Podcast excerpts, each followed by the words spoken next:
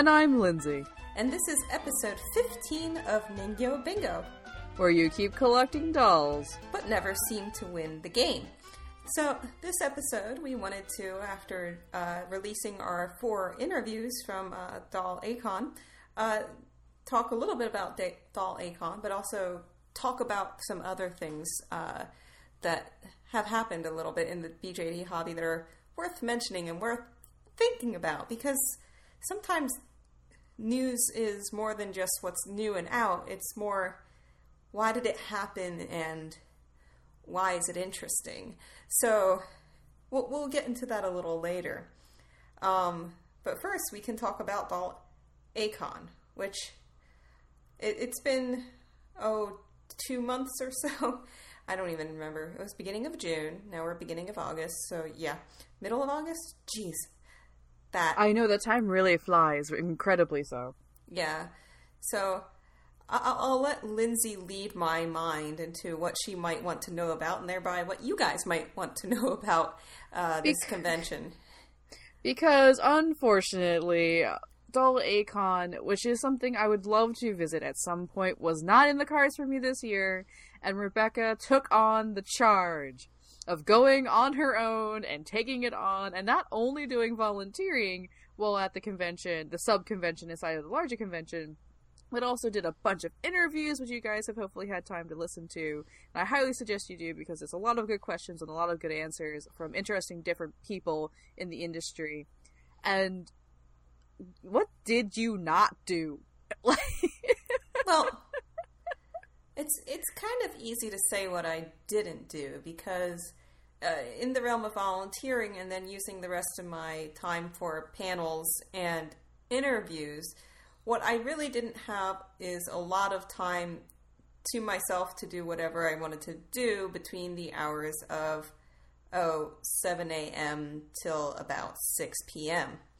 Um, what I did. So do, you were real busy. You were on your feet all over the place that convention. Yeah, well, a uh, good amount of sitting because I was volunteering as uh, I was doing work as a door guard, and I was also mm-hmm. working at the uh, the booth that had some fundraiser stuff for the convention. Um, so oh, it wasn't wow. all like on your footwork, which was really nice. It, actually, a good change from the eight hours I do at work from my my day to day job. Um, so that was. you really... need a good pair of shoes to get through those days. Yeah, I did 100% bring my sneakers to Doll A-Kon. Um, that being said, I did have at least like one or two hours in the middle of the day each day to like go and um, check out the vendors or, or and check out the artist alley and check out the merch area. There's totally a name for that. Uh, sales floor, whatever it's called. I'm tired. Well, I'm coming from the direction of the anime convention where you have the dealer's room and the artist alley. And the dealer's artist room. alley sort of contains all of the excess that does not belong in it or isn't large enough to be in the dealer's room. Speaking so. of which, this dealer's room was huge. It felt like really. It felt like you took a football field and then you attached that to like maybe another football field, maybe not that big, like a foot, whole football field, and that was like the dealer's room slash artist alley, maybe two football fields. It was huge. Well, did that um, when we're talking about the dealer's room and the artist alley, uh, what people may not realize is Doll A-Kon is a smaller convention, sort of sub convention inside of the larger envelope of A-Kon. So was this space the shared space between the two events? Uh, no. So uh, what you said is important to note. You have to buy admission to A-Kon in order to get to Doll A-Kon. Uh, hence the need for uh, people posted at the doors so they can check badges on the way in to Doll A-Kon.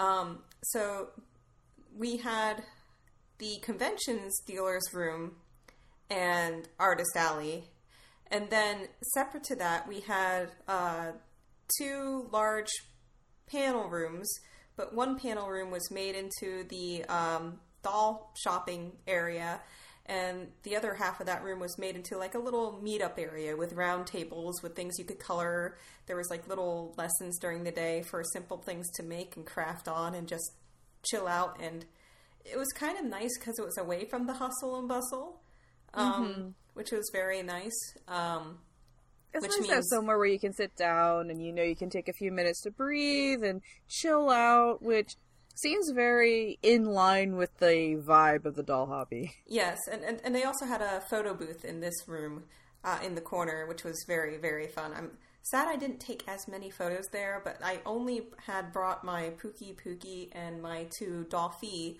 um, one which is one of the shorter ones and one which is a, a slightly taller male. Uh, both are boys, actually, that I made based on Vampire the Masquerade characters. um, that might be vaguely my fault, but you know. Completely and utterly your fault. The one is so emo. And you made my character cry. was a choice that you guys made. you made my character cry. This makes this even more precious, is that what we're talking about is not only us in college playing a tabletop RPG game together, but these two characters are Becca's and Becca husband's characters. Yeah. And Becca created them in small Dollfie form, which is the um about like uh, how tall would you say they are? And They're about like average Barbie fashion doll size. Back before they discontinued them from the website, those aren't. But, yeah, they're, they're the smaller, more plastic uh, made out of um, foreign plastic guys that you can yeah. easily customize that ABS um, are very more similar heads. to like Azone style than you would than what you think of normally if you're not familiar with them. Yeah, so so that's all I brought because it was I packed light because I was going to. It felt like a different country, but no, just a, a different a different state. Well, you did take a plane. I did take so... a plane, yes. So there, there, there was a transposing of time as I did go to a different time zone and space as I went on the plane. So, you know, it could have been Japan. Not really. But it, it could have been oh well, if only Japan was only what was it, four hours? Three hours? I can't remember. It was it, only it was that easy. Yeah, that would be that'd be nicer. I would be there so much more often. Three hours and like under a thousand dollars. Hell yeah, I would be on that. Yeah, yeah. So the the nice thing was this was off the beaten path, so you didn't have to quite worry as much as ridiculous amounts of traffic while you were holding a doll or putting a doll on the table or things like that. And the there there wasn't overcrowding in this room. Uh, the dealer's room it would be madness for that. The downside is a lot of the dealers in the room said that they would have liked if they had more um, traffic for their wares because they want to get to a wider audience. And because we're kind of to the side, not in the dealer's room. We're not getting all the extra people coming through because they don't really realize what it is, and or they might not think that they're interested. And meanwhile, it might be really, really cool. I saw a kid get his first doll there. I saw uh, someone buy a really, really cool. Oh my gosh, I'm forgetting the artist, but I mentioned it in one of the interviews. They had a scorpion doll.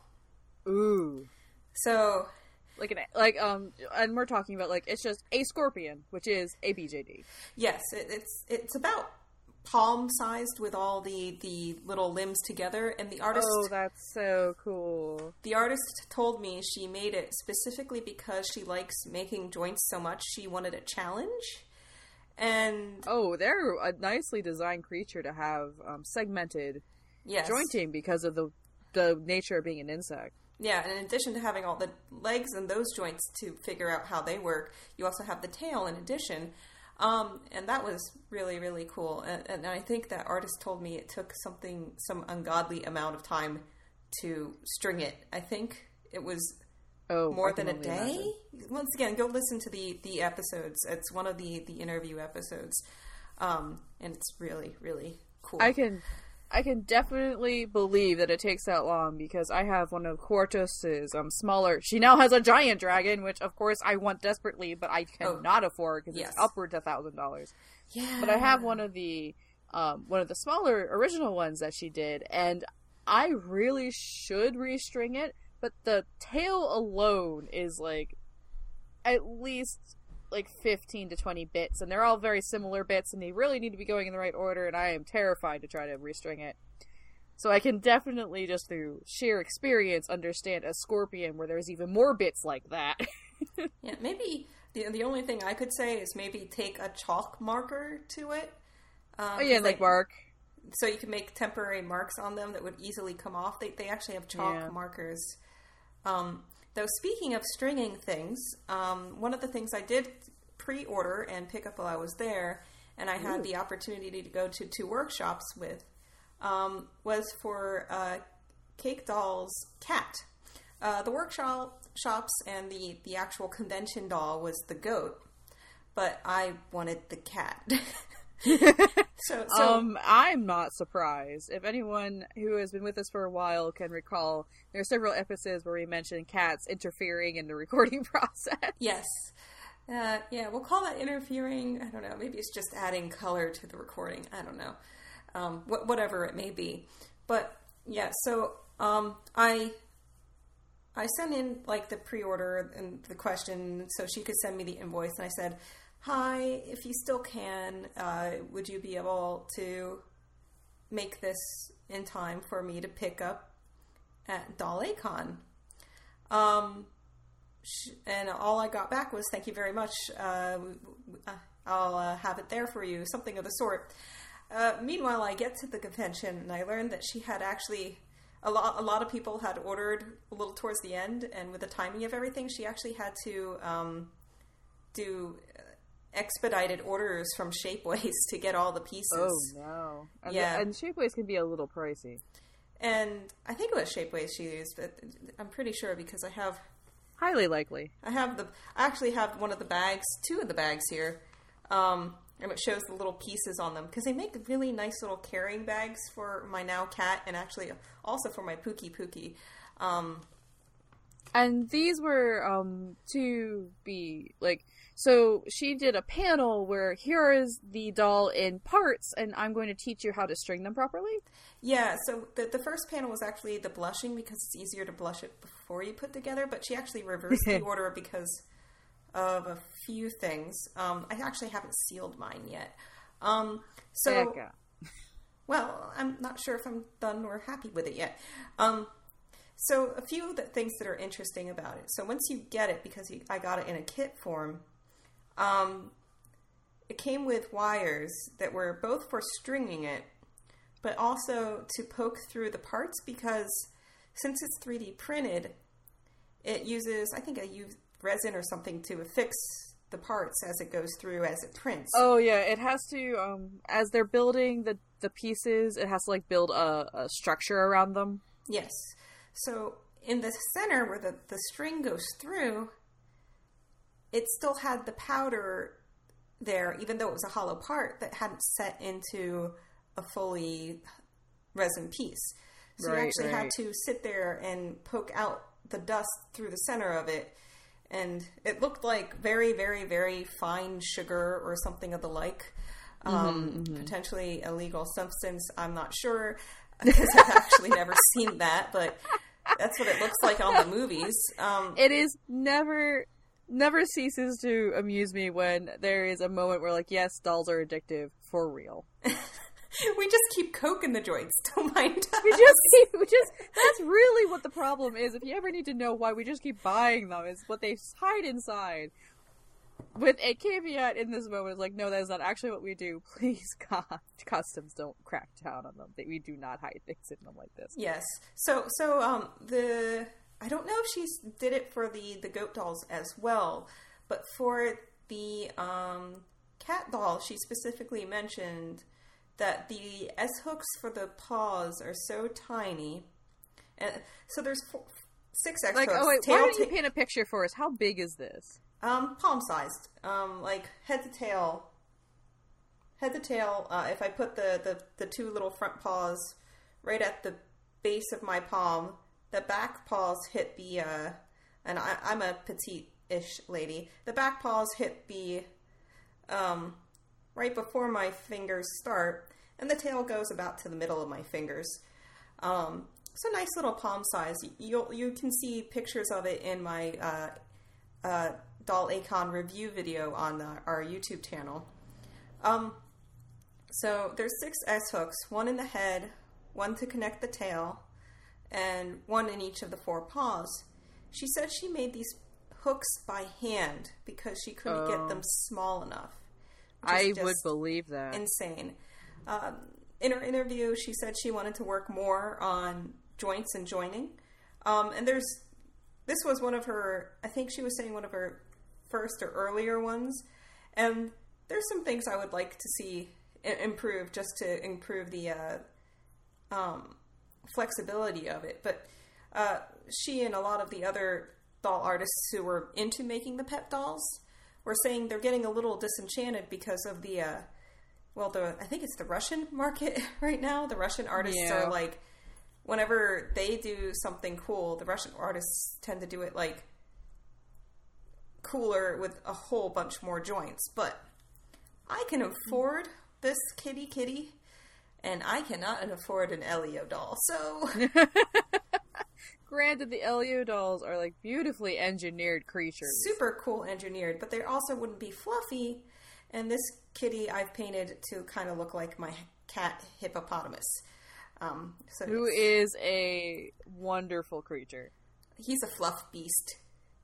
He is remarkable. Like you you stick your hand like if you put your stick your hand into this cat, it's like your hand disappears in the hair. Yes, it's it's not quite on full forest cat Maine Coon fluff fluff fluff fluff. No, um, it's definitely like it's like what you when you groom a Maine Coon and what you get when you groom them and then made that into a cat. Yeah, kind of that.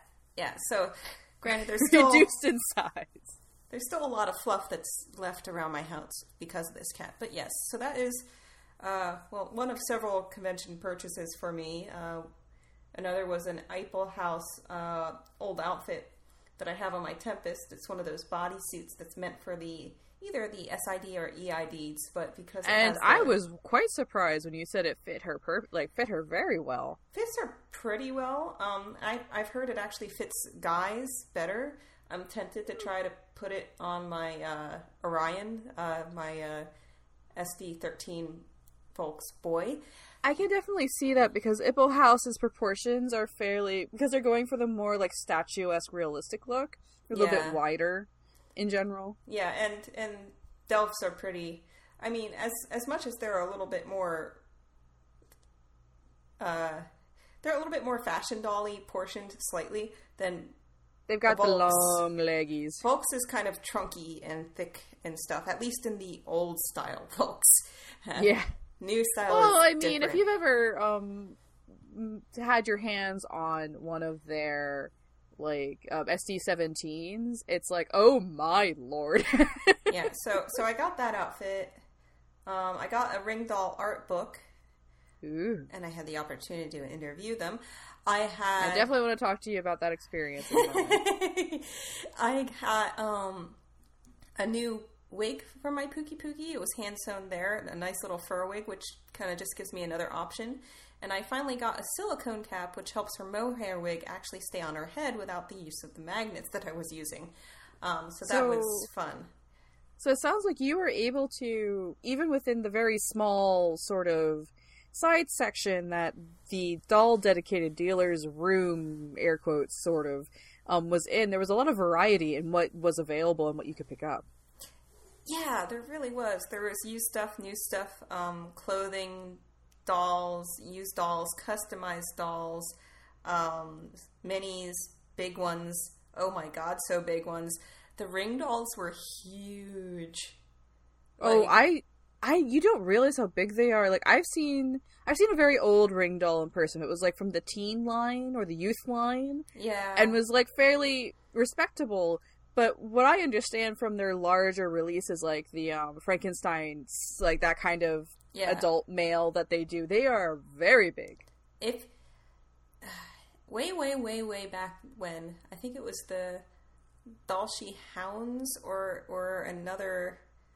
Another I think the hounds might be what you're thinking of. Yeah, the old old hounds, like the original hounds with the slightly awkwardly segmented abs system going. I might be thinking of that, or I might be actually thinking of some of Bat Chicks' original boys. Oh um, no, they're not that tall. I've seen them in person. Well, not the little ones, but the big, big, big ones that I don't think she does anymore. Um, but anyway, I, I, remember going to Otakon and there was two of them on the table, and I think they were Sephiroth and uh, um, Sephiroth and either oh, Cloud oh, you mean that brief time when she had the boy? Oh, I do know what you mean. I think. I think that was her. It could be totally, totally wrong because it was almost ten years ago now. Um, yeah. So so they give they're, they're that huge and that kind of like well graciously. But their costuming imposing. is also is very intricate and like I can imagine like they're kind of an overwhelming thing. Yes, the the accessories are amazing. Like each little bit is designed immaculately. Um, they they told me they were using some uh, 3D modeling for the accessories, um, and then the fabrics that they choose are all even down to like the knit size of the suit I was looking at. I was just like totally in awe of this beautiful, beautiful thing. So, um, before we really dive into Ringdoll, which is where we're really headed here, and I'm really excited to talk to you about it, and like have your impressions outside of the interviews that we got to see, um, we you were talking about how we have like some of the dealers were saying, oh, it would be nice if we got sort of the guy off the street who isn't purposefully just here for BJDs to come by.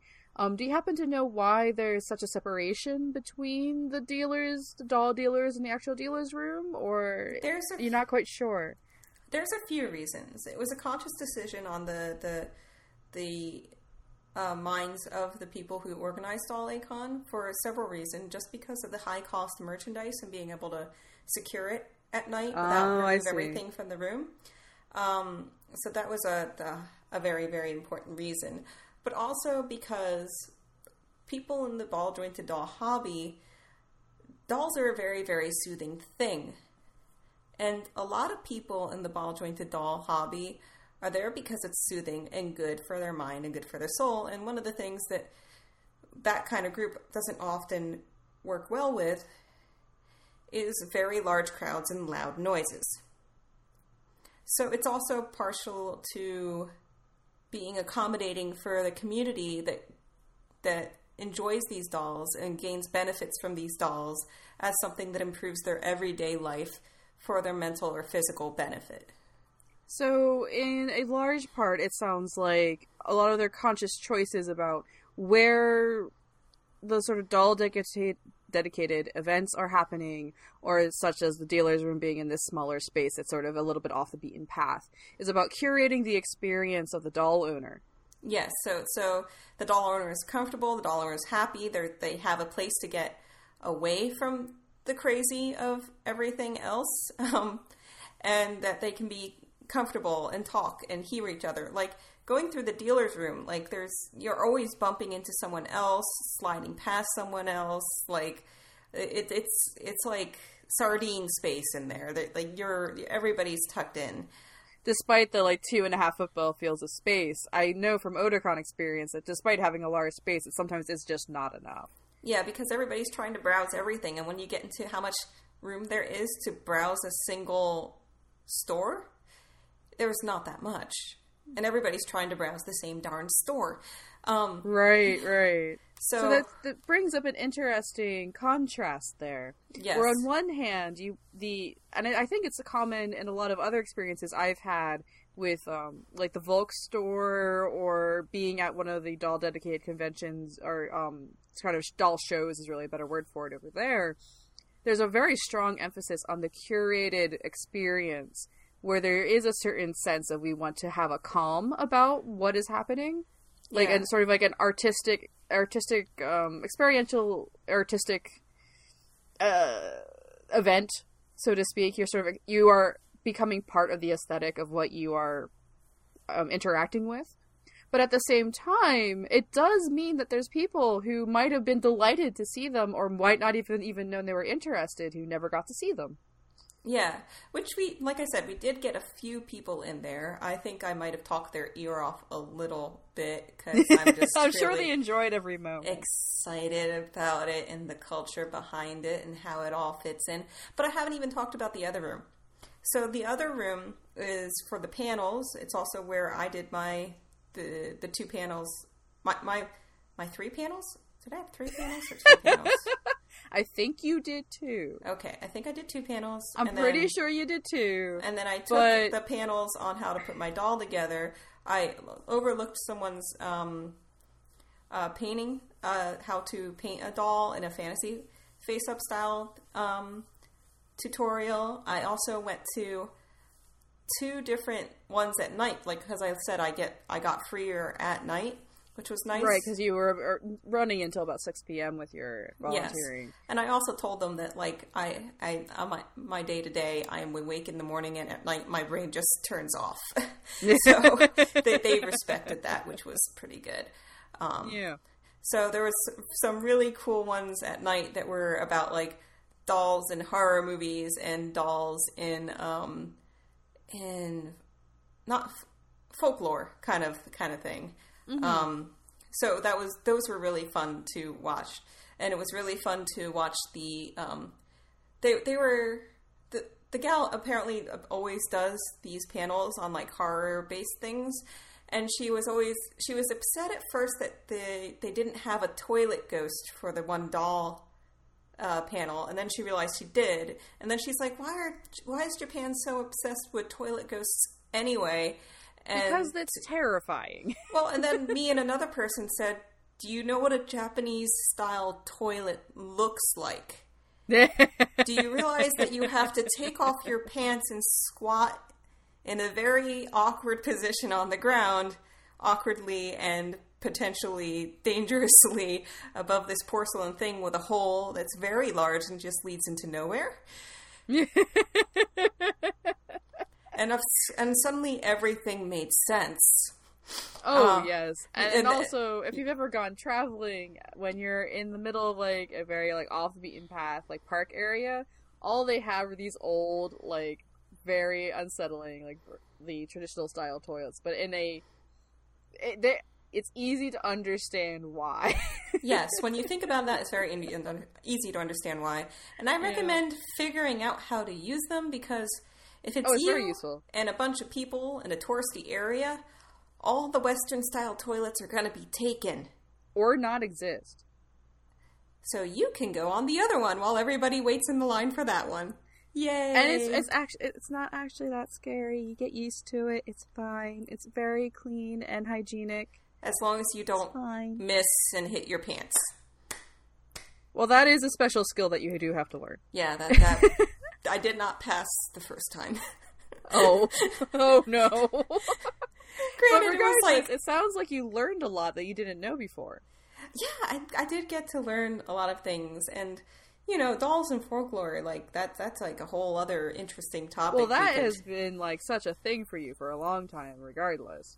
Yeah, yeah, and just dolls and folklore, and the idea of puppets and people, and and there's so many things where like so many myths of dolls getting possessed and things like that. I mean, like it's it's a big, big, big, big thing. But anyway, now now you so can take was, it. Um, so I can't take it to mean that for the programming for the doll A-Kon section of A-Kon, there was only one panel room. Sort of this because usually a panel room is like has a theme to it throughout the weekend. Like panel room two is the cultural and folklore Japanese stuff of that will panels will be in here, and then panel room four will be the fandom explanation panels sort of thing. And so did we have like this panel room is just running BJD programming this whole weekend and it's not going to be anywhere else. That's exactly it. And in fact, in the back of the room, they had the um, the charity auction items in the back, and they were constantly taking uh, bids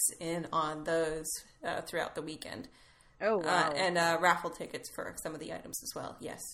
Uh, and these items would be donated items from, say, different dealers or manufacturers. Yes, some that were there, some that were not, some from even just uh, collectors in the Dallas Fort Worth uh, ball jointed doll community. Oh wow, that's really lovely that there was such a mix. Yeah, yeah. Uh, there was one or two Ringdoll items up for for auction, which was fun. Um, some things uh, didn't even get bids on them until the end. So, yay! So really, there's it sounded like there was a wide range of items where, like, if you want to bid on something that's like a twenty dollar item, you could, and if you wanted to bid on the three hundred or four hundred or whatever hundred dollar item, there was also that. Yes, and and the starting bids because they're all donated were all. And because the money was going towards charity and towards keeping the the um, the function going, they were all lower, almost half price of the initial estimated values of it. Oh wow! So, Did you happen to see like what was the highest price anything got to? Um, not sure, but if you look at my my video once again, you can probably see some of the images of the things that were there. Um, right, right. It's important. Uh, another fun thing, not not important really, but you know, for us, it's Well, important. we're do- we're doing our wrap up sort of overview. We we you've brought you a lot of content from Doll A-Kon, and now here's sort of the overview of what it was like and thinking Yeah. back on it and everything else. Um, in this room, we would have doll socials, and uh, beginning of the doll social, everybody would uh, put their name on a ticket and put it in for a little raffle for prizes, and then at the end of the doll social, people would get just free prizes. It was just nice to kind of get everybody in, everybody together, everybody excited for things. It was kind of, it, was almost like the little mini doll meet within the giant doll meet in a way, because people would Right. get together and show off their dolls and stuff. So those were like regularly scheduled events within this sort of socializing section of the dealers section. Yeah, though this was this one was in, actually in the uh, panel room, which is actually uh, one of my oddball complaints about it is that for a social, um, having long, long, long, long tables where you have to shuffle in like a movie theater doesn't work very well. It, do- it doesn't really condu- Yeah. it's not conducive to looking at the person across the table or like the five people there and be like, "Oh, hey." I mean, like people kind of worked it out, flipped chairs around, grouped up, talked on the side, all those things. There was lovely deep window wells by the windows that people could put dolls and things down on, which was nice. Oh, that's really lovely sort of atmosphere. So it sounds like we had like a really not like the um, programming for the Doll A-Kon. While it's sort of restricted for a variety of reasons, it sounded like it was very thoughtfully put together. Yes, it was. Um, and and I know I know they're going to need um, more um, volunteers next year. Just an able body that's able to be there when they're scheduled. That's that's all you need to do is understand English, be able to work a long time, and not even work that hard. You could just be sitting. Um, we had people in the beginning just putting together goodie bags. Just you know, be there, be cheerful, and be willing to like help out with something. Um, It's really rewarding to be a part of programming that provides something that you yourself enjoy because it's the best kind of motivator. Is like, you know what, this is like the reaction of this is cool, and I'm helping make the cool thing happen. yeah, yeah. Um, I think I can trace this all back to, um, shucks, was it an anime next? My sister and I were cosplaying as Advent Children Cloud and Oh, this was a while ago. before the movie was released, we were just basing it off of the little trailers and whatever artwork and things that were released, including that like cell phone picture because Yeah. Cloud actually had that cell phone. Um, Everyone's like, "Oh my goodness, product placement in a show about a game." so there was a there was a wonderful wonderful um, uh, I'm not sure at this point in my memory if I should say gentleman or woman, but uh, the the lovely woman was Person. cosplaying uh, was a person of color was cosplaying Lust um, in this beautiful dark purple version of the outfit, and it was really really cool. Lust from uh, Full Metal Alchemist, which was one of my favorite shows, and she helped me figure out um, because I wanted to see who won the previous night. They, they actually figured out that it was my sister and I, but we had to leave early because my sister had work and things. And uh, and when you say there- win, you mean the cosplay contest? yeah, we did. But that's not the important part of the story. The important part of the story is this wonderful person with me as basically a young lady at an anime convention helped talk me. We talked about things, was helpful there. And I, it just made me realize like the wonderful things that people just take their time to do so everybody else can do what they want to do at a convention. And Yeah, being one of the helping forces is really more rewarding than you might imagine, and it means a lot to the other people there. Yes, you will get tired and you will hear some weird stories and some terrifying stories Well, conventions are sort of a breeding ground for for humans and humanity. for all sorts of interesting things to happen because we're creating and this is a slightly off topic related topic but the even in anime con- like in particular like anime conventions sci-fi conventions and Doll A-Kon by extension are these beautiful liminal spaces that we create together as a community where you are sort of able it feels friendlier than the normal day to day social existence that we have there's sort of like because it's a lot of volunteers who are working very very hard to be able to provide something for other people who all kind of are really into the same thing. And that camaraderie is a really important part of a well functioning event which i'm glad to hear that Doll A-Kon seems to have grasped that idea within the larger A-Kon and being able to be one of those people who can help bring that experience to others is like so cool. Very cool. So, you want to talk about Ringdoll? I want to talk about Ringdoll. Oh my goodness. Because you were able to sit down with basically the head guy of Ringdoll and what they do, Yes, and the, uh, the have founder. a wonderful conversation through a tr- interpreter translator. Yes. I wish I had written down the gosh darn interpreters' um, uh, names. I, I just Were there more, was there more than one um, handler who was working with him? Yeah, there was. Uh, there was one guy. Um, as I look up the, the the the main guy that I interview. Well, um, while you do that, a few There things I do know about translation is that there's very, if they're following the rules, there's sort of strict hour limits on how long you can be actively being um, an interpreter for foreign language or sign language or anything else. I think it's about two hour. Two, it's either two hours or five hours that you like. You can do it for that long, and then you have to have a break because it is extraordinarily physically and mentally. Um, it uses your brain an incredible amount, and you can only keep that up for so long. So I would imagine they had at least two people switching in and out. Yes, and and at the uh, the panel there was a question and answer panel for them. They they did have them two of them there just to to help fill in because translating Chinese to English is interesting. Um, It takes a little bit of creativity, right. considering. I mean, at least with like Chinese still has like the word order that we have, but there's some significant differences that kind of make the jumping back and forth fairly eh, mentally intensive. I'd imagine. And, as far as I know, there is not the the profoundly large amount of loan words that are present in the Japanese language. Yes, So, so you yes. can't kind of smudge it. So Huang Shan um, at S H A N S Y B L L on Twitter um, is the Ringdoll chief designer slash famous fashion designer slash artist slash famous cosplayer slash famous sculptor from China. And I did not know the cosplayer part actually until I had mentioned to a friend of mine, is like, who's also sort of tangentially in the doll hobby, and I was mentioning, oh, a friend of mine got to do an interview with Ringdoll because Ringdoll's one a company that they are very particularly invested in. And she went about it and mentioned to me like that. Oh, and they're also really well known cosplay and has some really interesting perspective on cosplay as a hobby internationally and how it's different in different countries. And I was like, I never knew this. the the gentleman was brilliant, um, intelligent, uh, had some very inter- very interesting views about art.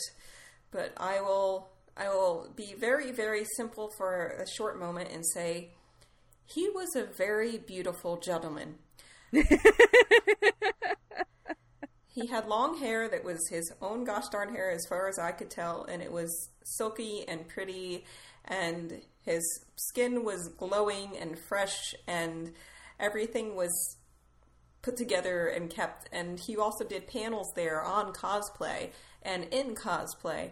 And it was actually after, I believe, or before one of these panels that he came to me for the interview. And I am very, very, very grateful that he took the time to do so. Um, I, I got, when you were mentioning about the translators, I, I was told that I did a very good job, but just to remember when somebody's translating for you, occasionally, if it's a longer concept, you have to stop before you begin the next concept. You need to give the person time to take the input they just received and turn it into output. And you can't just like if you try try to think about you sitting there and someone talking at you for a minute and them stopping and you having to start from the start of that minute and then translate it. It's it's hard. It's insane. And I felt a little bad and I said, Thank you very much. I'm sorry if I was trouble. And he's like, No, I thought it was really good and I thought all your questions were really good and I felt like very like bashful. During the entire interview, underneath the table, my knees were shaking. I oh, I can only imagine. Think, I don't think I've had my knees shake and since like maybe 20 years ago when I went on the Tower of Terror in Walt Disney World? Oh no, because this is like like we we've you we spent some time during the weekend like talking to different makers of things and i know generally you're a fairly affable charismatic person but i think this is the first person you that you have really interviewed who's like a capital a like capital letters a person like right like a person who's like a not famous is not quite the word but known of import and presence in not only the hobby but in other places in the world as well. Not to mention, I think it was my first interview of the weekend, and it was oh also, no, so you also, started out hard. it was also my last interview to be published from just the sheer fear of doing that I would do something terribly wrong with making an audio podcast where uh, most of the the listeners would only be able to listen to half of the darn, darn thing. Um, but yes, oh, because of, of course half of the recording is in Chinese. Yes, um, and I would have to say, like, I don't know if it was. I wasn't feeling fear. I was feeling nervous, and there was adrenaline, and the adrenaline needed to go somewhere, and it couldn't go to my hands because my hands were on the table and the mic was on the table. Oh yeah, no, you couldn't. You're not going to rattle that around. No. So instead, my legs moved. Because it's like, it's that when you're looking over a cliff and you're like, you know what, I just gotta, I gotta do it, and you just have to jump off the cliff, but as you're doing it, it's why you scream. Yeah, I, I call this, I call this application of, of energy. Um, like I said, I'm not quite sure. In my panel, I said, I'm not quite sure what the heck adrenaline has to do with shopping on an online website, and I'm not sure what adrenaline has to do with making my, my time and performance better at doing an interview. But you know, okay, if I get the energy, I'm going to put it somewhere. well, anytime there is this, like, adrenaline is the flight or fight response, but it's also like sort of it's the energy your body gives you when you need a boost to get survival happen. And sometimes survival is smiling pleasantly at this gorgeous person in front of you who is extremely intelligent and well spoken and you're just like in this state of oh god i have to match this there was a moment because i had done this interview first and I think it was the next day that they did the question and answer session, and they had begun the question and answer session, and I they, I let a few questions go by, and I was writing down thoughts and notes. And then after a little while, I sheepishly, slowly raised my hands, and the and oh no! And of course, he's going to know who you are. the translator looked at me and pointed. He says, "No, not you." And he's like, "No, just kidding." and we we all laughed for a moment because I, I and no one else in the room, of course, has any idea what they're referring to. No, uh, but it, it, was. I mean, a lot of people knew that I was there, and for Nino Bingo, and I was wearing my. I got an eat a book bag, which I was attempting to make a little space for my PukiPuki in, but it only kind of half worked because it kind of looked like she was face planting against. Did the... she look more like Han Solo inside the carbonite? yeah, I was kind of doing that a little. Yeah. Um, but uh, instead, I just kind of had the the printout of the logo in the bag, so I was wa- wearing that around. Plus, I had oh, my little so cool. uh, cat hat on that I had worn for a lot of the videos, just to make me. For, for those that don't have to have a style, brand, the Becca brand. well, I think about it that way, but I also think about it this way. Um, I've seen other people and podcasters do it, but for me, what it does is I don't have good facial recognition skills. Mm-hmm. And if I'm going around a convention and I want to meet someone that might be interesting to me, if I can recognize them some other way, it's very helpful to me. So I think about it that way as well, because I just right. I don't remember faces very well, particularly if I don't see them all that much. I will recognize a voice before I'll recognize a face. So, Becca, what question did you ask? Uh, if I had my notebook with me, I could tell you. Um, Memory wiped. Too much is going on.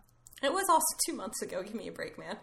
I, I asked I asked two or three more questions that kind of other people's questions kind of led me to think about and things like that. Um, right, right. As, oh, as happens. I did. I, I do remember one of my questions that I asked, which was um, because China has a very large, disparate, different type of climates, um, and, and resin. people and cultural groups and all sorts of things too. Well, yes, and resin is prone to difficulties when trying to set with high humidity. I was trying to ask um, if they, they had any environmental factors in place to make sure that the resin set properly. At first, it was translated awkwardly in environmental, quite got into the the talk about the environmental resin, how it's not toxic and things like that, because that used to be an issue in the hobby. Um, Right. Then it got translated a little better, and I, I think I got I got an answer, um, so that was good. So, overall, how would you rate your Doll A-Kon experience? Um, nine point five out of ten for exhausting. Um, ten out of ten for for brain brain stimulation for for knowledge and learning and personal endeavors and things like that. Um, uh, about uh, eight point five out of ten for satisfaction in volunteering. Um, my tasks weren't that difficult, but I knew they were important at the same time. But I Right. like difficult things. Um, and for overall enjoying the convention, it was around about a seven out of ten, just because I was spending so much time um, volunteering and um, recording and doing panels and just generally making sure everything was fine and you know seeing if I had the bed or the floor that night. But um, the most of the time I had a little time in the middle of the day and sometime at the end of the night when the only like the game areas were open. right, right. Which, by the way, I learned how to play Hanafuda. Um, I, koi Oh, koi that, I, that specifically. a fun game to play. Yes, I learned how to play Koi Koi. I bought one of the Nintendo branded with Nintendo seal of approval decks. Oh, I've always wanted one of the Nintendo Hanafuda sets. yes, I brought bought that for nineteen dollars, and I brought it home, and now me and my For um, husband those play of you that. who don't know, Nintendo started out as a card company. Yes, and Hanafuda started out as a game because they had successfully made subsequent types of cards after the, I believe the Dutch brought over cards. Um, they made them illegal and illegal and legal because people used them to gamble with, and eventually they just gave up because they knew they would just find another card. And It sounds like America and Prohibition. yeah, so that's the, the, the last. I think the last set of cards they ended up with was the Hanafuda cards, which literally ah. means flower cards, I believe. And there's a whole system about how they're put together, and there's a season thing, and the flowers, the months, and all sorts of really cool stuff you can really dig into with the game and how it's played and how the matching works and everything else. Yes. So, so Lindsay, we're at about, I don't know, we're getting closer to an hour here. Is there anything else you want to ask about Doll A-Kon? Well, I did have two more questions for you prepared to go to wrap us up. Okay. The first question is Did you get a chance to enjoy the greater convention of A-Kon? I went to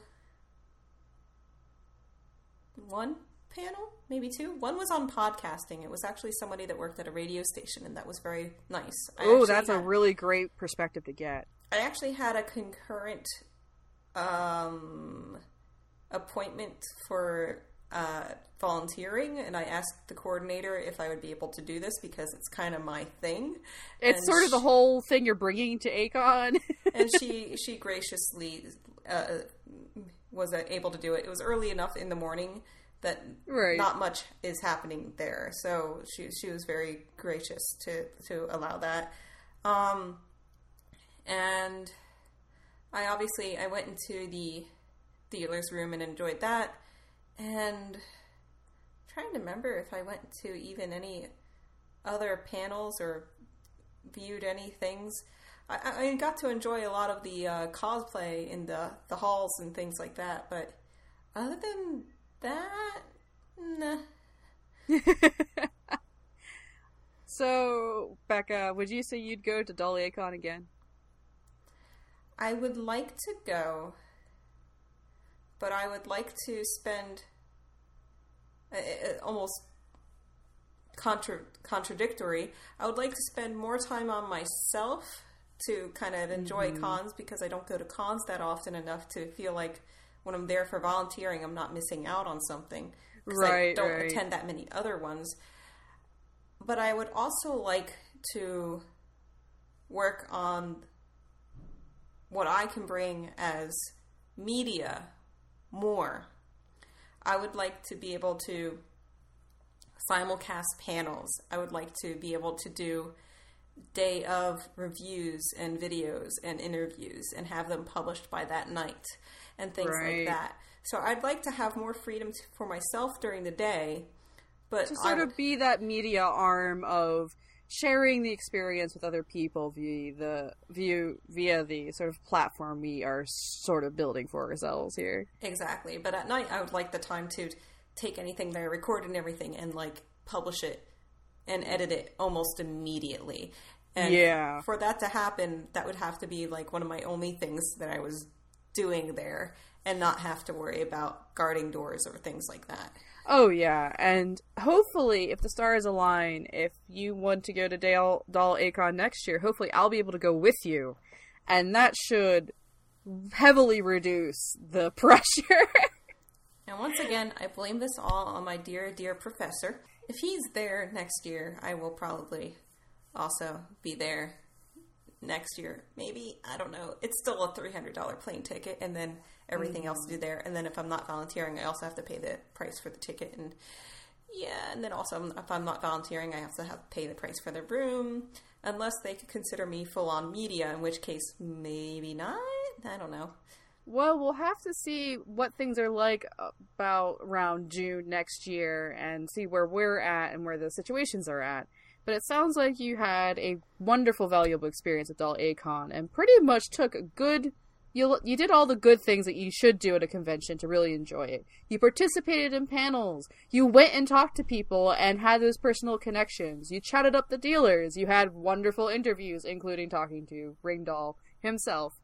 and Yes. really, it's a really great example of how to take advantage of the limited time you have. But do you have any one final sort of pieces of advice for anyone who's interested in Doll A-Kon in general, or they're maybe not really down like familiar with the convention experience? They want to maybe try it out. If you're interested in dolls and you want to see them in person and you are in the Dallas Fort Worth area, there's a good, good gosh darn chance that you're already going to A-Kon because of your friends, because of coinciding interests and things like that. Go ahead and drop into Doll A-Kon. It's you're going to learn a lot there. Everybody there is passionate about the dolls. And you don't have to walk away with a doll, but you can learn about them and see which one's right for you and see if they are right for you. And it's a great place to go and look and see a whole breadth of different styles of them, um, which you don't usually get to do because they're all bought on the internet and they live in this funny little flat screen for most of your life until you get to a place like this. So that's Oh, really invaluable. So, would you say that one of the best things you could do is be willing to say hello to folks and take in everything that you can possibly experience sort of walking around? Oh yeah, and take if you're like me, take notes because there's going to be so much, especially if you're new, that you won't remember everything. and lucky for us, you recorded several of the interviews you got to have some great conversations with, including uh, two people who are really essential to Doll A-Kon them- itself. So we have the benefit of having those recordings and being able to share them with everybody else. oh yes, and um, Yeah, that was really good. So, so we were talking about our, our position next year financially and what we'd be able to do. Sometimes that comes down to whether I want to spend three hundred dollars on a plane ticket plus whatever for a convention plus whatever for the room, or if I want to try and do crazy things and save up for Volk's Dollfie Dream 9S and 2B from Nier Automata. Oh, are they officially doing um uh licensed I just cannot remember the proper Yes. words for anything lately. the Volks- licensed Licensed has announced that they are doing this for Square Enix. There's only a poster so far, nothing official as far as releases or anything like that. Well, you know, Volks, they're fairly conservative about anything they do if they're not quite sure if they can fully commit to it. So they manage expectations very carefully. And with that graceful, graceful segue, so begins Ningo Bingo Bits. Um, yeah, so so 9S and 2B, and basically all of their interesting kind of um, tie-in dolls. They're very interesting to me, and I've always thought about getting one, but there's never been one that really fits with me. But I really like Nier Automata and the designs and everything. Um, oh, wow. I have yet to play the game, but I want to play the game. I just haven't sat down to play the game yet.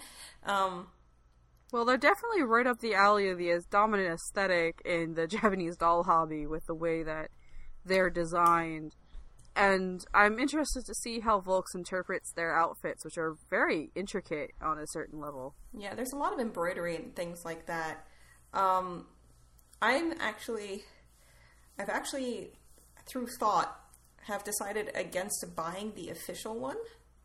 And there is a set that someone has created that for um, about 120 US dollars that includes the wig and boots that I'm probably going to get, and I'm going to build it piece by piece. Because I've And this is for both of them or just for the one? well, I'll start with I'll, I'll start with um, 2B, Okay. and because I've looked at the full sets and I've determined that that's not satisfying to me to just buy it and have it sit there. Like I Ah, just buy it's it, the hunt. It's the hunt for you. right? And I, I for for a doll to be really a part of my group and me feel highly attached to, I have to have some sort of creative process in it. Um, so the more I I sit there and design it and put it together, the more attached I get. So now. I'm looking into uh, ways of painting Dollfie dream faces and which head I want and which skin tone I want and things like that. And this all becomes a lot more satisfying to me, just as I have said a million times before. This is what makes me satisfied in the doll hobby, not simply the purchase, but the creative aspect. Putting a bit of yourself and your conscious aesthetic choices into them rather than passively receiving a beautiful finished product.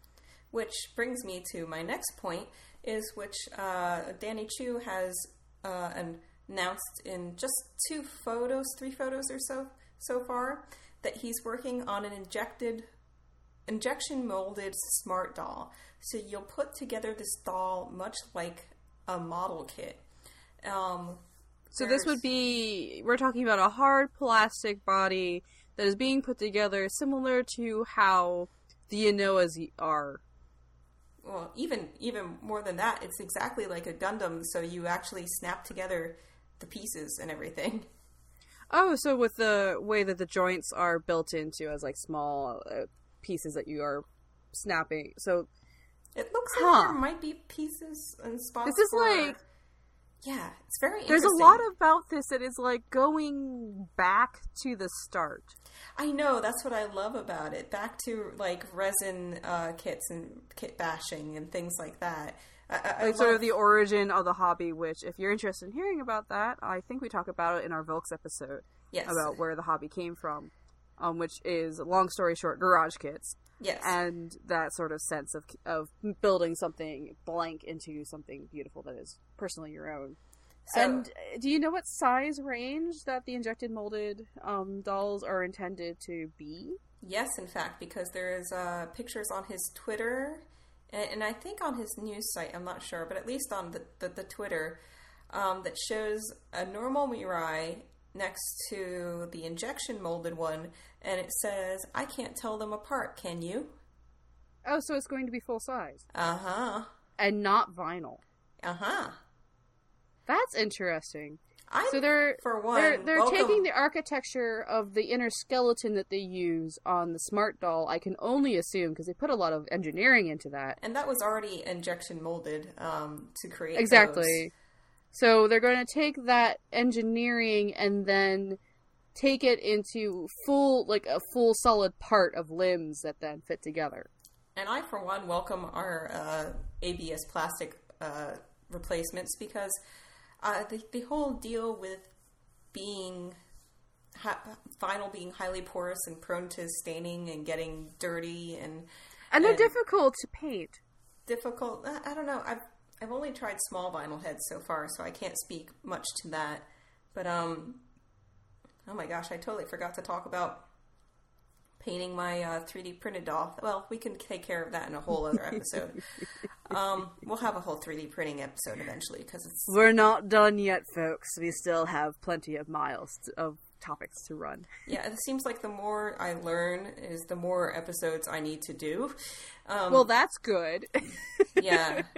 So I- I'm looking forward to these dolls being able to wear clothes and me not being terrified of ripping the vinyl or staining the vinyl or things like that. So I'll be interested to see how the hobby reacts to a like injection molded plastic at that scale, and also to see how well how well they hold up. yeah, the pe- people. My my husband was said he wasn't sure about that either. Um, but I, you know, my entry into the hobby was the the resin boys and girls, and they certainly don't have squishy milk parts as you would. Oh my god, I know what you're referencing, but yeah, for some of you old, old, old collectors out here, that was for oh boy.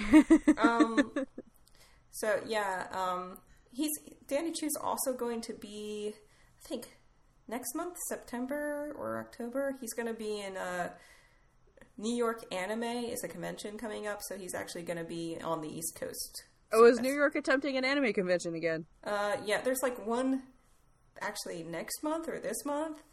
Well, there's Um, FlameCon, which is happening, which has been gaining some steam, which is an LGBTQ plus um, focused uh, anime convention. But But yeah, so he's going to be around, and so you'll maybe maybe be able to get to see him or have him sm- sign a Mirai inside the head or something like that.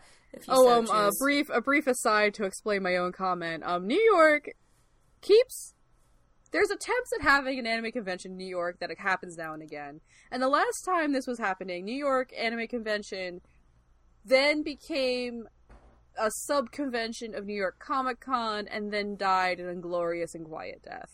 the first anime convention I ever went to was Big Apple Anime Festival. Yeah, that's the one I'm talking about. rest in peace. Um, yeah. that was So there, there has been yet to ago. be an anime focused convention that has really managed to have any staying power in New York as far as I can remember it. And FlameCon has started a little bit, and I will be interested to see how well this anime convention works. Yeah, let me Google this really quick. Let's see. Danny Choo, New York anime. Like, where are they having it? Where is it? Who's running it? Is it an industry convention? It's called Anime NYC. And Is it on the college campus? It's called animenyc.com. Um, Javits Center, New York City. Oh, that's the same place that they do um, Comic Con. Um, and I, I will say this whoever they got for a graphic designer makes it a nice, clean, professional looking convention. So hopefully it's a nice, clean, Sounds like professional, it's industry then. actual convention. Probably, probably more industry. Yeah. Oh, powered by Crunchyroll. There you go. Oh, well, there you go. Yeah. Well, we'll see if the industry driven version of a convention in New York manages to Oh, yeah. beat the curse, I guess. and, and, and since I have it in front of me now, it's November 17th through the 19th, 2017, for those of you Oh. in the far future. well, that'll be interesting to see how it goes. Uh, Javits Center can be a little difficult to get to. Um, I've had I've I've never really particularly enjoyed that particular um, convention center. The few times I've been up there, but it might be different at a newer con that isn't nearly as crowded as NYCC gets. Yeah, I want to see. I want to see if I can get there. Maybe I can. Who knows? We'll see what November brings. I definitely I have no more days off, so I can't do the Friday. But well, um, maybe we can see how you get up there, and if you get to me, well, there's um a train station nearby that can probably take you the rest of the way. That'll be cool. But um, that logistics aside, Danny Choo will be there, and maybe he'll have one of the injected molded prototypes. that would be really cool. I don't know how far along they are. He showed another image of the uh, stamping stations because instead of the airbrushing, well, he said the the blushing would still be airbrushed, but everything else would be done via stamp instead of the. Uh, when he says stamp, what does he mean? Uh, you, you'll have to look at the um, the image. It kind of it looks like almost like a drill press, except what you're going to be pressing down is the stamp to put the paint on the face. Sounds like he's trying to find ways to more fully automate the process. Right, right. At, least for these, which would keep the cost of the kit lower. He already released the one like put together kind of kit that was a good, I think, two hundred U.S. dollars or so lower than the the uh, the average um, smart doll kind of set.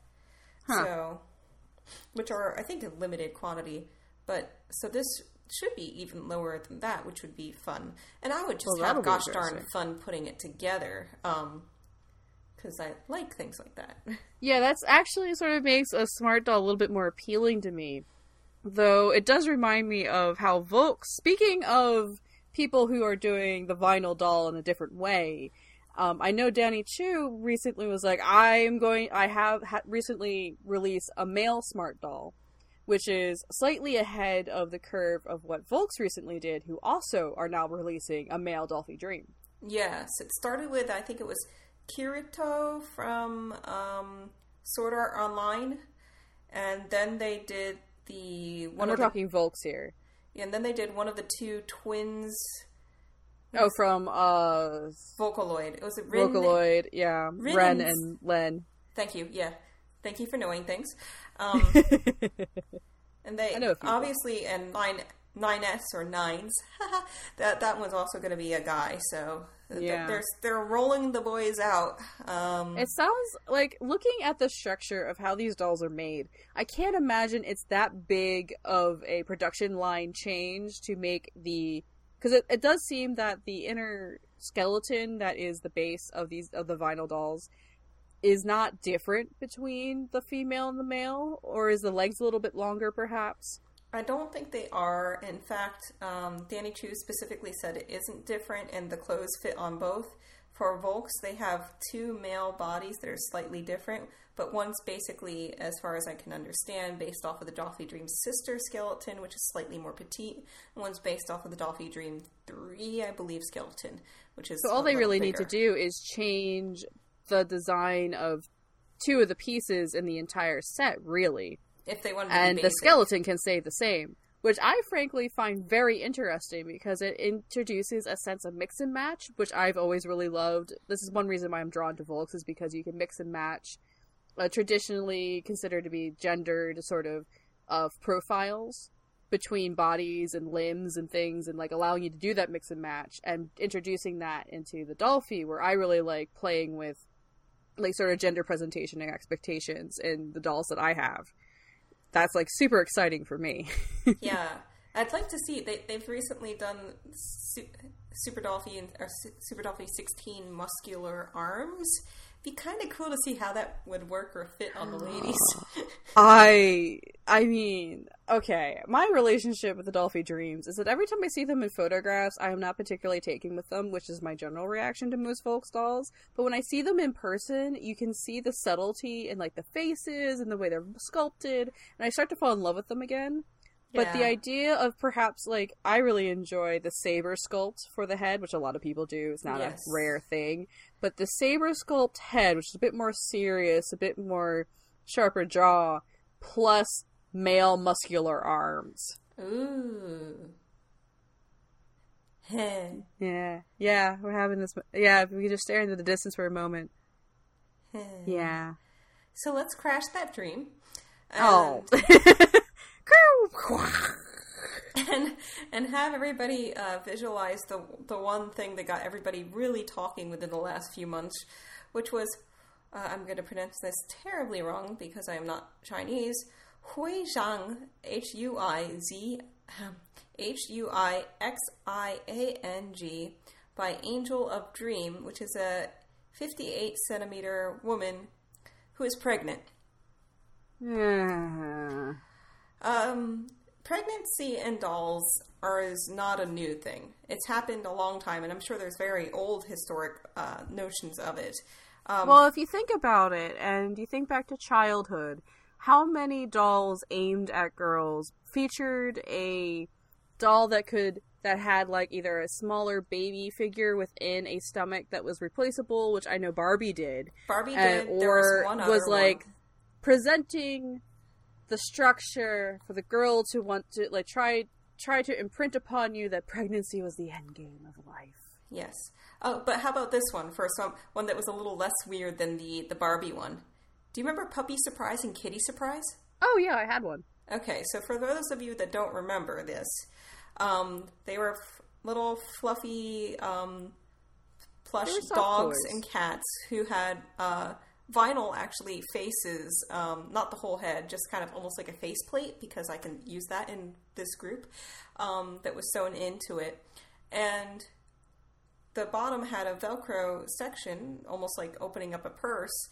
And on the inside, you were not did not know, but you could have anywhere from I think one to five or one to six either puppies and kitties on the inside.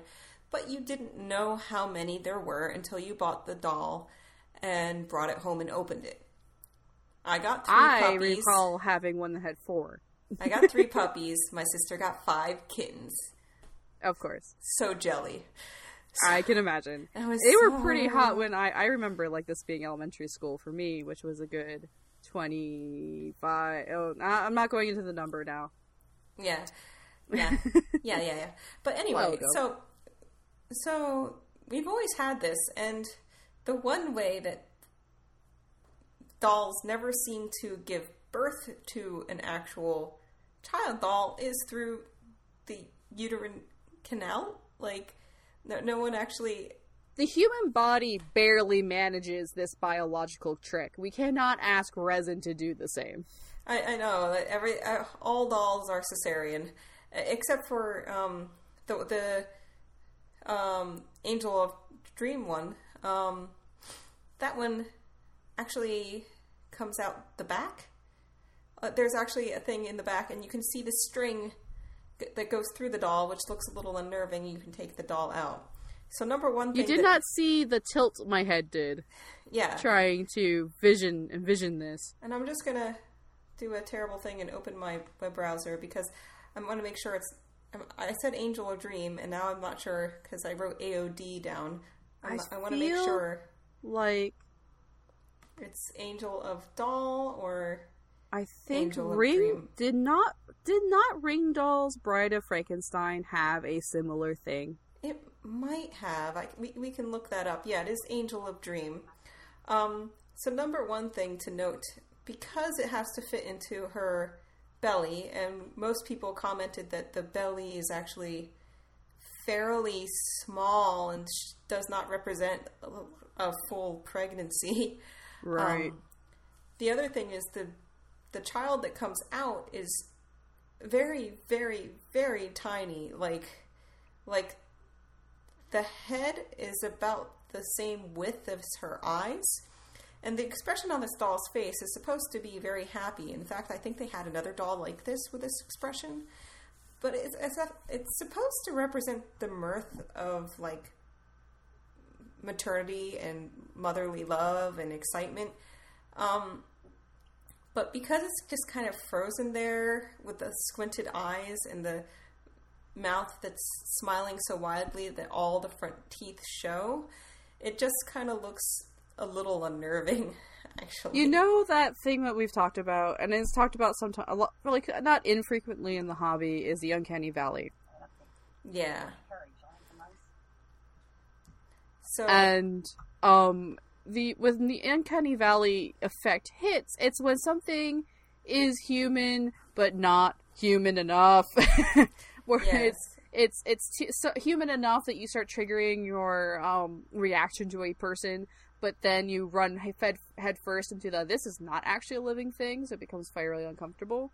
And there's also so much potentially toxic weight around the pregnant body Yeah. that when you combine that with a somewhat uncanny presentation of like this it feels like it's missing the right emotional note Yeah, I feel like it would be interesting if she actually looked thicker rather than thinner, like she actually put on weight for the baby, like you probably would if she actually had a full belly, like she was actually having the child.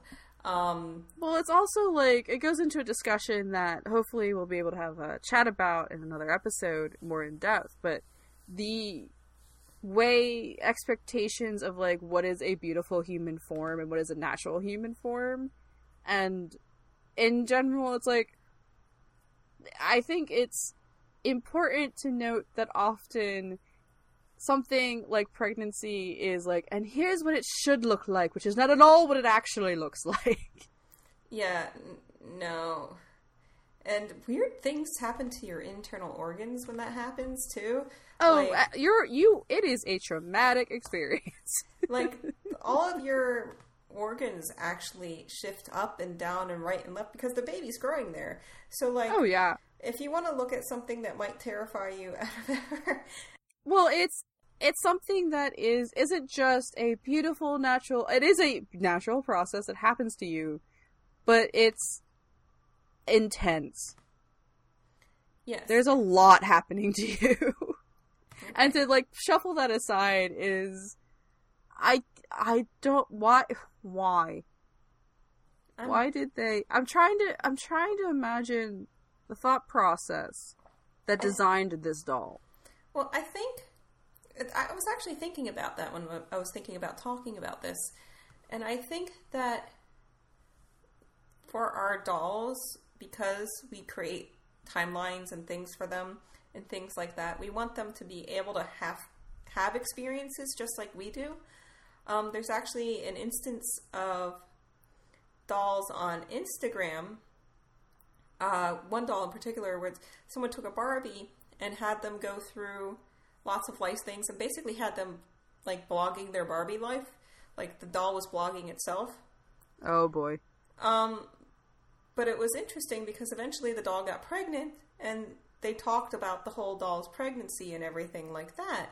And it, it, it kind of viewed it very realistically and everything. So I think there's a part of us that wants to view this process on something that's inanimate and less scary than looking at diagrams of than like your your organs all shifting and everything like that. Well, So- in a lot of like we take a human form, which is a doll is a human form, and we like to project upon it life experiences and narratives that we can relate to, or perhaps narratives that we wish we had, or things we wish we could experience. And pregnancy is for a lot of people one of those things. Yeah, so they. That's probably why they did it. I'm, I'm looking at Ava the Bride, and I don't see that. It, it looks like they're stitching around the stomach, but that might just be stitching. But it's at least not showing it here. Right. Um, so it's like it would be interesting. I I, I swear. like it would open though, but I think you can open it up, but I don't remember well enough to really talk on it. But you have these two, the two sides of pregnancy: the beautiful narrative and the horror story narrative, which is it is a recurring thing in feminist horror. But um, Yes, and also just like the crazy science of it. Like like if you want to just like blow your mind of what the human body is capable of, uh, listen to the episode of uh, stuff you should know about breastfeeding, and your brain will just like break. It's insane what your body can do. And I suppose we'd wow. like to see the dolls do it, but uh, it is unfortunate that their presentation of and this is pregnancy is this sanitized thin model version which isn't like that that they weren't i mean it, it makes sense that they didn't go as far as to make a completely unique body and and like unique arms and legs and form for what would be for them like a one-time doll that they do in a somewhat limited edition situation a part of what they chose to do is they did a very minimal sort of representation because they didn't want to go through the whole process of production and creation that would re- be required to do it.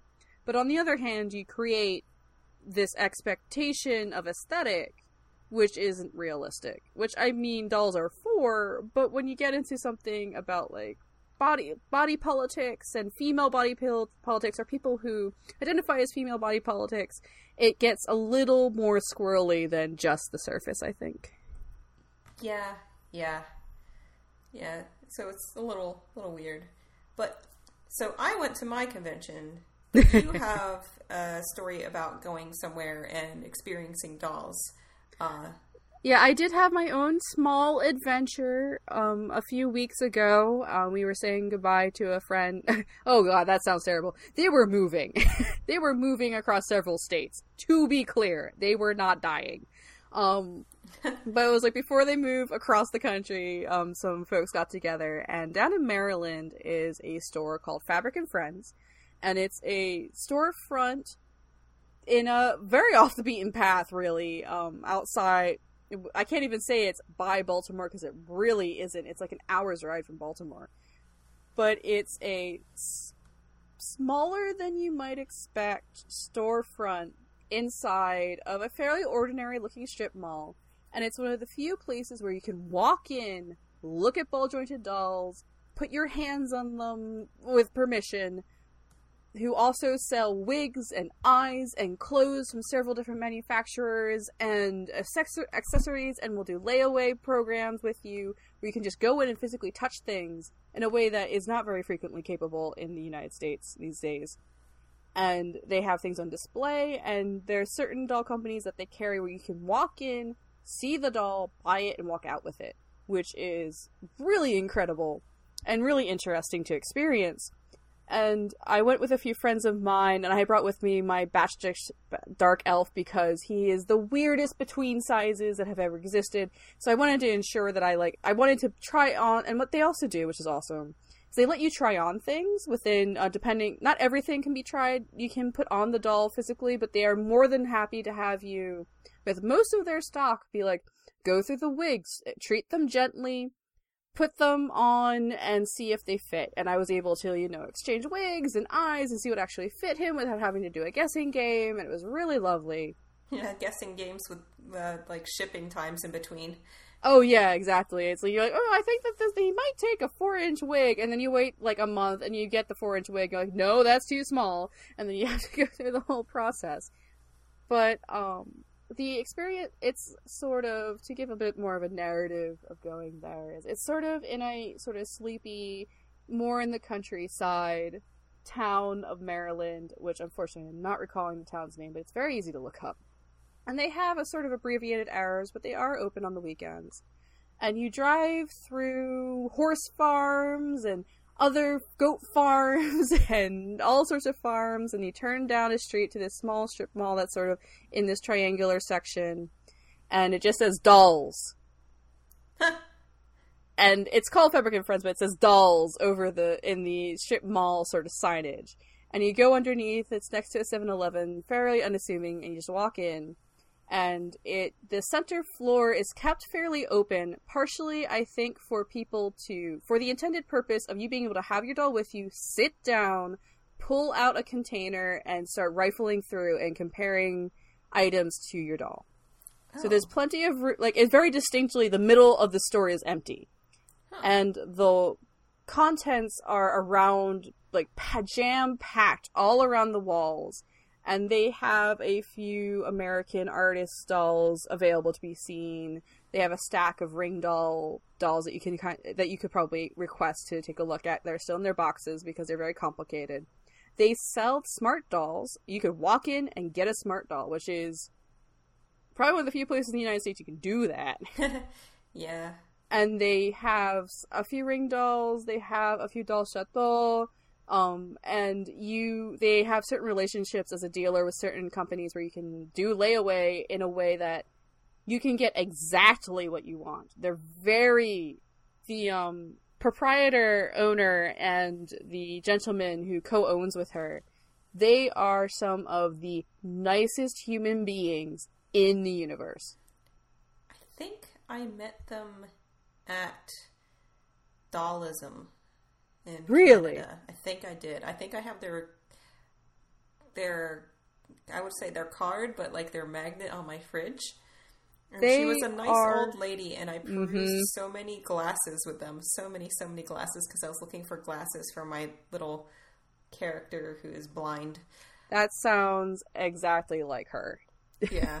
She is a sweet, no nonsense person, and the gentleman who runs the store with her is really lovely, will happily talk your ear off. It's clear that they really love the local clientele who comes in. I'm not local, I'm coming from quite a distance.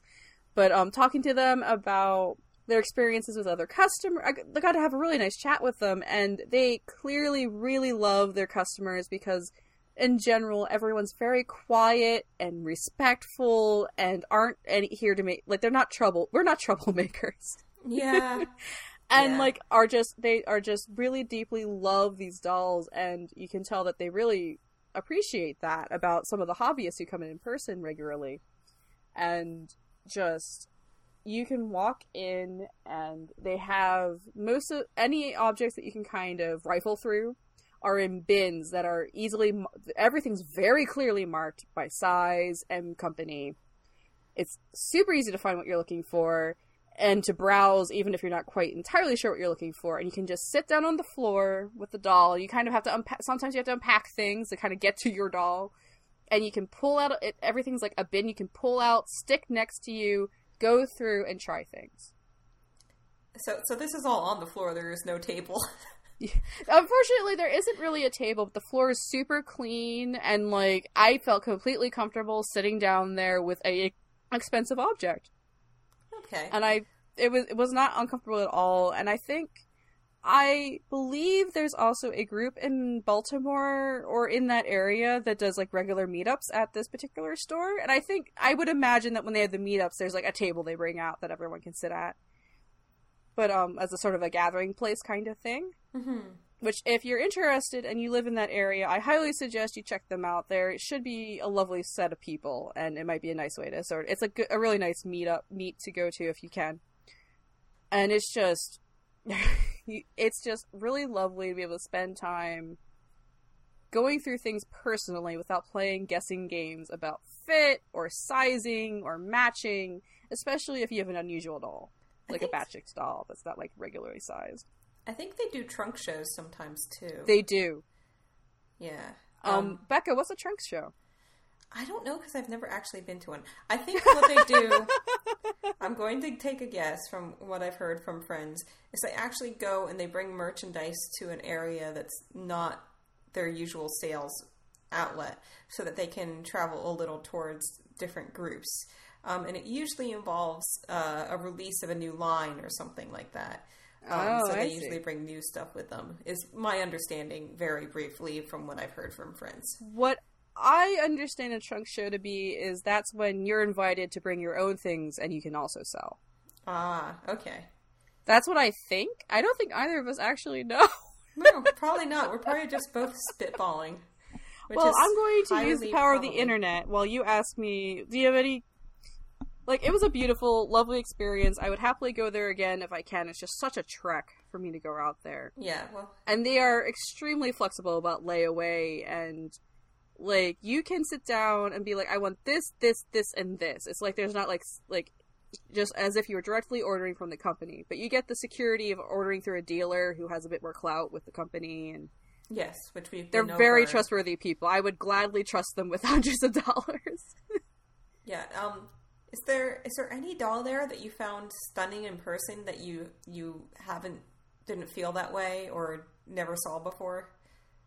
Well, I'm trying to think back to what I was actually seeing because I don't remember being particularly stunned because it didn't have out any of the particular companies that I like get it really into. Like, there's no Volks there, obviously, and um, I'm trying.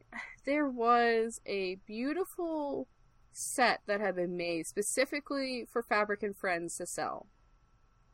And I'm trying desperately to recall the um, company. It was it's one of those small American makers who does like very small limited self like um, hand uh, poured resin situation. K Wigs. Possible, but they had done an Alice an Alice um not Alice. Oh my god goodness. I am just not remembering things. Dorothy. Oh. They had done a Dorothy with a tiny little Toto that was ball jointed. Oh wow. So the Dorothy was like in the Puki range or the LittleFee range of size. Oh wow. And she had a even slightly smaller than in scale Toto with her. And his little legs had little joints, and his head was jointed, and his little tail was jointed. And the gentleman who works there was like very intent of like, I have to show you this. and me and my friends like oohed and awed over it. And he mentioned that a lot of people are like, could I just buy the dog? yeah, I could see that. And it was just the sheer petiteness of it was really lovely. And of course, it it's always interesting to see dolls in person, but it was nothing really struck me quite as much as that tiny little Toto. And there was someone, oh, the person who does the beauty, the really cute, sort of fat, small anthropomorphic alligators. I think I know the person. Ah, shucks! I was just I watched an interview someone did with them. Um, but yes, yes, Continue. they had some of their um, work there as well, and they are just precious and small and fat and beautiful cartoony heads. They're just they were really really um, fetching.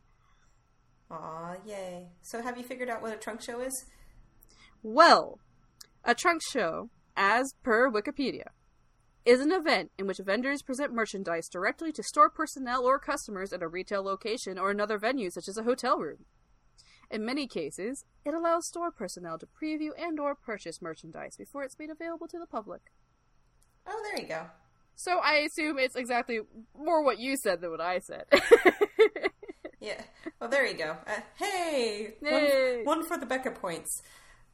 Becca has a lot of the points, guys. Lindsay does not have a lot of the points. no, you have a decent amount of points. I'm very, very, very, very certain. Um, because you're probably going to be the one reteaching me how to speak Japanese for my eventual triumphant return. I will happily tutor you in this language that I don't use often enough when I'm in the States. Doesn't it doesn't Duolingo have Japanese now too? It does. But well, okay, here is my beef. As I have a lot of beef when it comes to language and learning it, is that the structure of Japanese is very different than the structure of English, so learning it the Duolingo way is not useful. Will it be useful for someone trying to re remember and refresh? For a review where you already know how the grammar actually works, it is a great review, but I wouldn't consider it a super great learning resource. I was talking recently with a friend of mine who was using it as like a, re- a brush up on long ago lessons in Japanese, and she had come to me because in the forums people can discuss like grammar things that come up in the lessons and talk about like well what's actually happening here? Because they give you lots of example sentences. And she came to me with a question. She's like okay lindsay on the forums a bunch of people are arguing over this one grammar form and i wanted to see what you had to say about it. And she explained it to me and i just put my head in my hands and she's like oh I, that's what i thought. Because it was um it was sort of uh, there's a even in, in, a very beginner sentence that they give there's a certain thing of grammar that they kind of miscommunicate through the way oh. the lesson is structured oh. that will later in your learning mess you up uh-oh by leading you to believe one thing when it's actually another so Uh-oh. for me it's like you might say it's a small minor thing but it, for me and i'm like no this is gonna mess you up so i would say it's great for vocabulary refreshing. Oh, well, there you go. That'll that'll help a little. Anything like anything's better than nothing when it comes to language learning. That's Anything true. is better than nothing. Anything's better than stagnant and just Exactly. So I would say focus on the vocabulary. Don't pay as much attention to the grammar it's giving you. I'm very, I still can remember how to conjugate most things. I still cannot talk in keigo because I didn't get that last fourth year. Um, so uh, well, maybe we'll get it to you so you can at least be understanding it when it's thrown at you by shopkeepers. I mean, I, I kind I understand the ones that kind of sound like they're just conjugations, but otherwise, yeah. Well, well most of keigo is just special conjugations, but any case, that can be a side project as we go forward as you're preparing for that trip. Yes. And otherwise, it's been great to be able to catch up on the few things we haven't been able to talk about because it's been a while since we've been actually recording an episode together rather than just the interview line that we've been doing for two months. Yes, it was uh, very fun to hit on a whole bunch of little bits that weren't quite big enough for a whole episode, but were really interesting to hit on and talk about and think about. Um, that's for sure. We could definitely, and, maybe even spend more time on, but that's okay. we will we'll get into the surrounding topics of some of those in some time. So, oh, that's for sure. So, if you have anything that'll be really cool to talk about in a Ningyo Bingo bit, something that's uh, not quite big and huge for a whole episode, but would be really fun for us to talk about and think about, um, you can find us at ningyobingo.com, N I N G Y O B I N G O. You can find us on oh our blogspot. You can find us on Facebook. Lindsay, you can find us on Twitter. Yeah, that's her job. I don't know how the Twitter works. I I am also learning how to be a podcast on Twitter, which I am slowly going to understand over time. But you can oh. definitely add us there, and I will see it, and I will say something back to you, and it'd be perfect way to drop a sort of question or a confirmation or correction our way. And where can how can people email us if they want to do it the old-fashioned way?